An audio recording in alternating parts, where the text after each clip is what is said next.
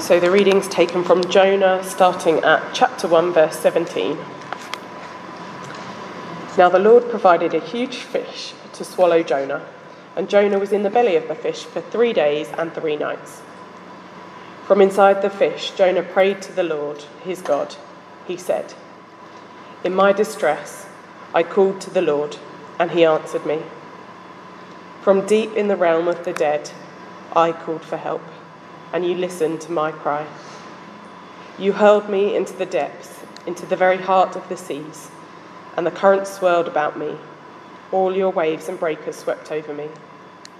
I said, I have been banished from your sight, yet I will look again towards your holy temple.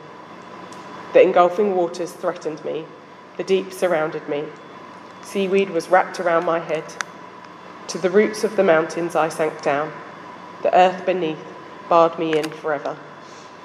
But you, Lord my God, brought me, my life up from the pit.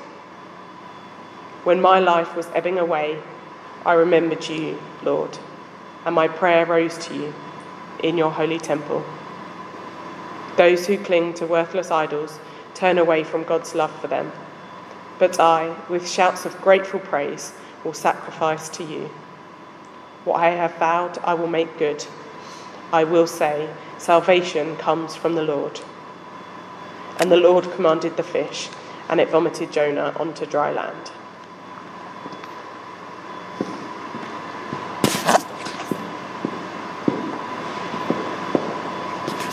Thanks, Rachel. Right, so my name is Debs, and I'm on the staff team here at St Jude's, and it's really good to be here tonight to talk about this next bit in Jonah. And it's, it's quite an interesting passage, isn't it? Because, you know, did it really happen? Was there really a big fish that swallowed Jonah? And if there was, how did, how did he breathe in it? And what about all the rest of the muck that was in the stomach of the fish? And, like, so is it real? Well, I don't know. But what I do know, what I believe, is that if God wanted it to happen, he could make it happen. So I think rather than worry about how it might have worked, we're going to look at the story and see what we can learn from it. So let's have a look. Let's have a look at this. So Jonah was in a bit of a mess, wasn't he, really? Um, he was on this ship. He wasn't really liked by the sailors because he kind of caused this bit of a storm, so they threw him overboard. So he was very likely to drown. But then in verse 17, we, say, we see that the Lord provided a huge fish to swallow Jonah. The Lord provided a huge fish. And I think what we can see there is that in times of need, God will provide. And He always does. If, if we need something, He will provide something which will allow our faith to grow. So I wonder if you can think of a time when the circumstances that you've been in have caused your faith to grow because you've been somewhere near the end of your resources and God has provided.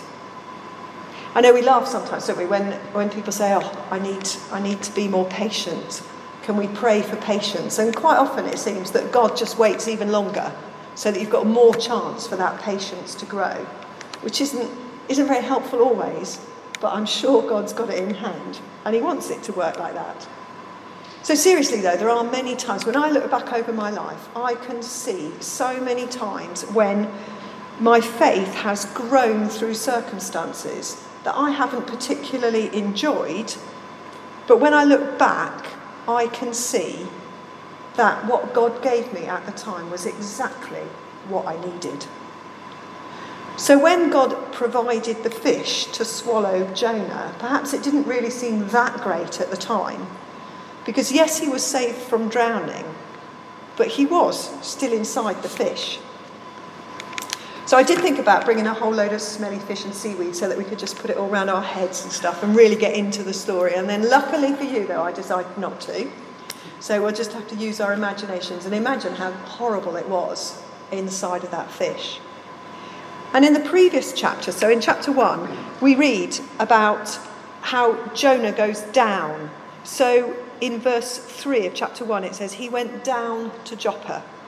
And then um, in verse 5, Jonah had gone down into the ship because he'd gone below the decks. And then he's thrown into the ocean and he goes down into the ocean.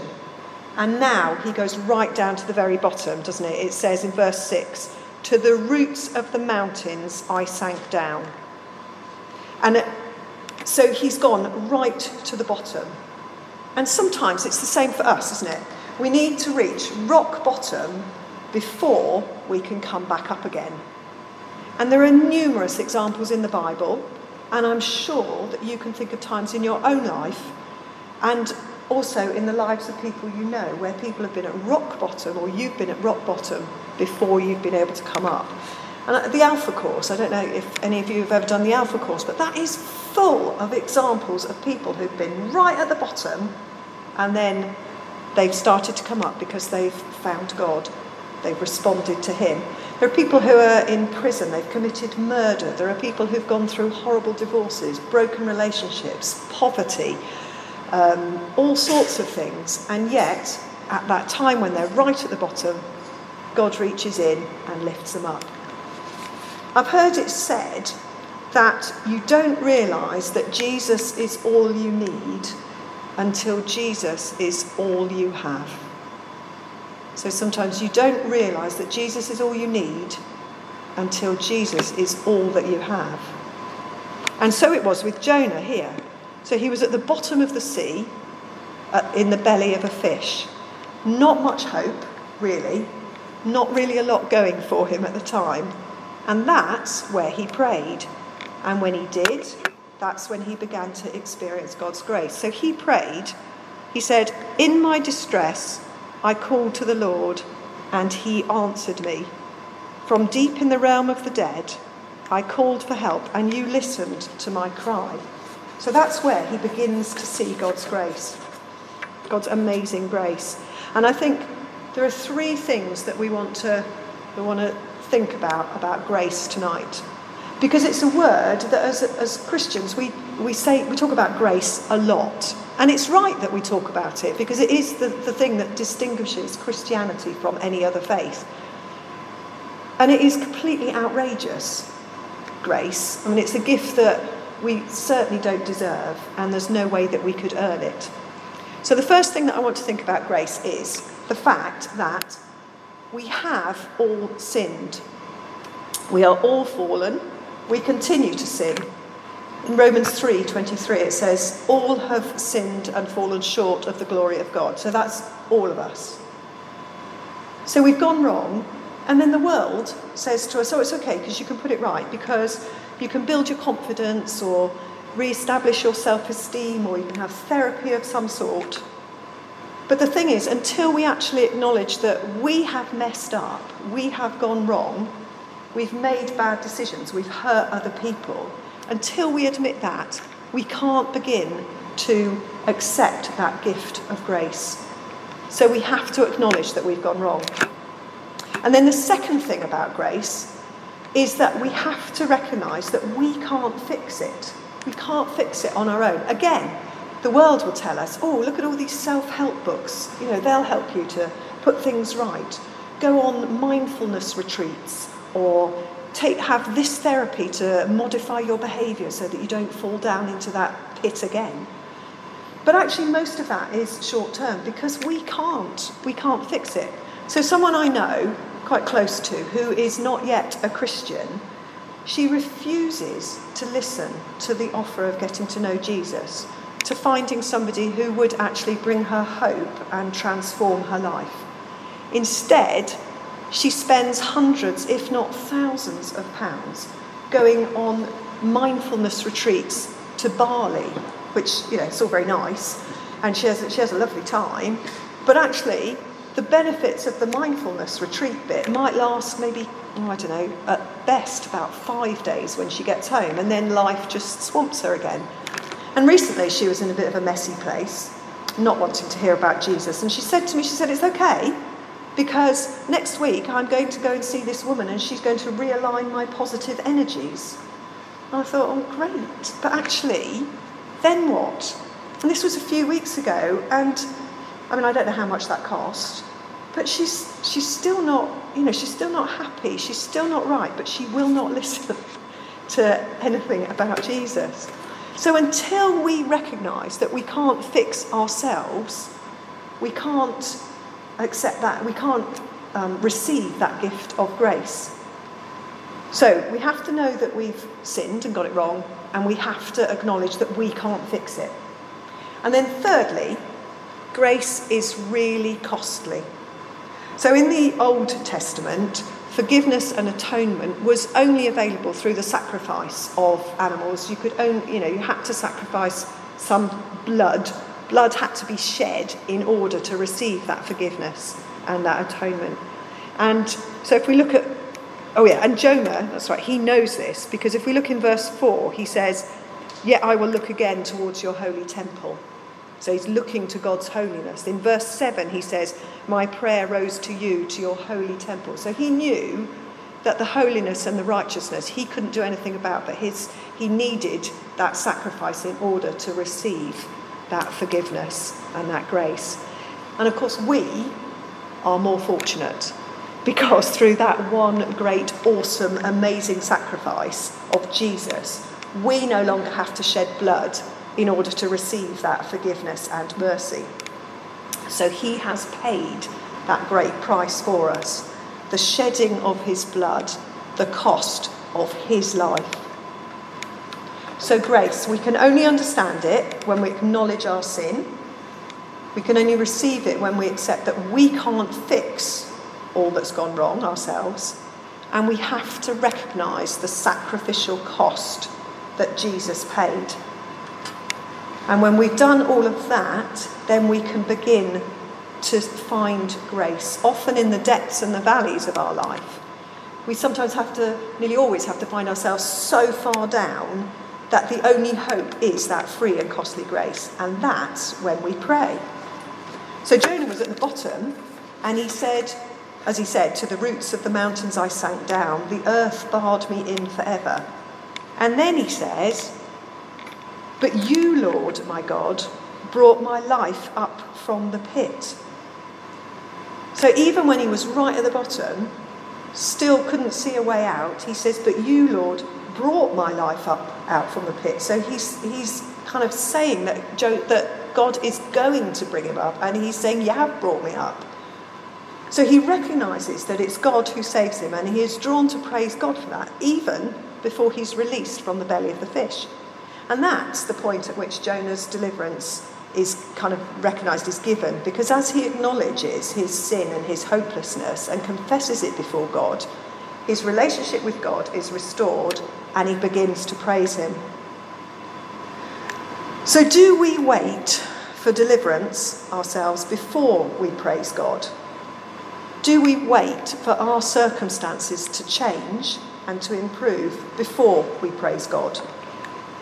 Or do we praise Him even when we're still in the depths? And I'm not implying in any way that it's an easy thing to do, because it isn't. When you can't see any way out, sometimes it is really difficult to praise. And I remember one time I was at a conference and I was in the middle of a, a very painful and turbulent time in my life, and I didn't feel much like singing or worshipping at all.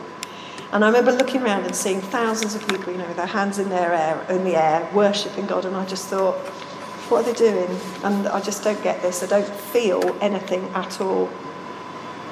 I was really quite lost and I was very angry. But I made a decision that I would worship anyway. And so I did, despite not kind of feeling like I wanted to.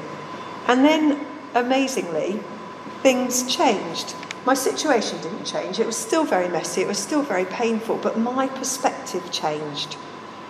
My Lord brought my life up from the pit. And we need to be able to make that choice, don't we? Because then, like Jonah, we can say, salvation comes from the Lord. It's nowhere else. It's only the Lord. It's only Him. It's nothing that we can do. We can only receive it from Him. So Jonah is a really good example for us because he experienced grace as he prayed in the belly of that fish. And when he says salvation comes from the Lord, that's when the fish threw him up onto the shore. But as we continue through the book of Jonah, we see that he hasn't fully understood grace. And to be fair, who does fully understand grace, really? It's just too amazing. But Jonah gets angry at the people of Nineveh because they're still worship, they're worshipping idols, and yet when they repent of that, they receive forgiveness. And he gets cross. But he forgets that he's got idols in his own heart that get in the way of his worshipping God. And don't we all have stuff in our hearts that get in the way? Pride, selfishness, greed, approval from others. And those are just some of mine. There's loads more. But I'm sure you can think of things that get in you, the way of you worshipping God, get in the way of your own relationship with Jesus. And I am just so eternally grateful that God's grace is available despite our not fully grasping how amazing it is, despite our not being fully whole. I am so glad, I am so grateful that I don't have to understand it in order to receive it. So, the questions I want to leave you with tonight are Are you beginning to understand the costliness of grace and the generosity of God as He offers it to us, His children? So, are you beginning to understand the costliness of grace and the generosity of God? Are you learning to praise God even from the depths? And what idols get in the way for you that stop you worshipping Jesus as he needs to be, as he deserves? So we're going to wait a little bit in the quiet and just think over those three questions. And then I will finish with a, with a prayer. So, are you beginning to understand the costliness of grace and the generosity of God? Are you learning to praise God even from the depths? And what idols get in the way for you of meeting with Jesus? So let's just wait in the quiet for a couple of minutes.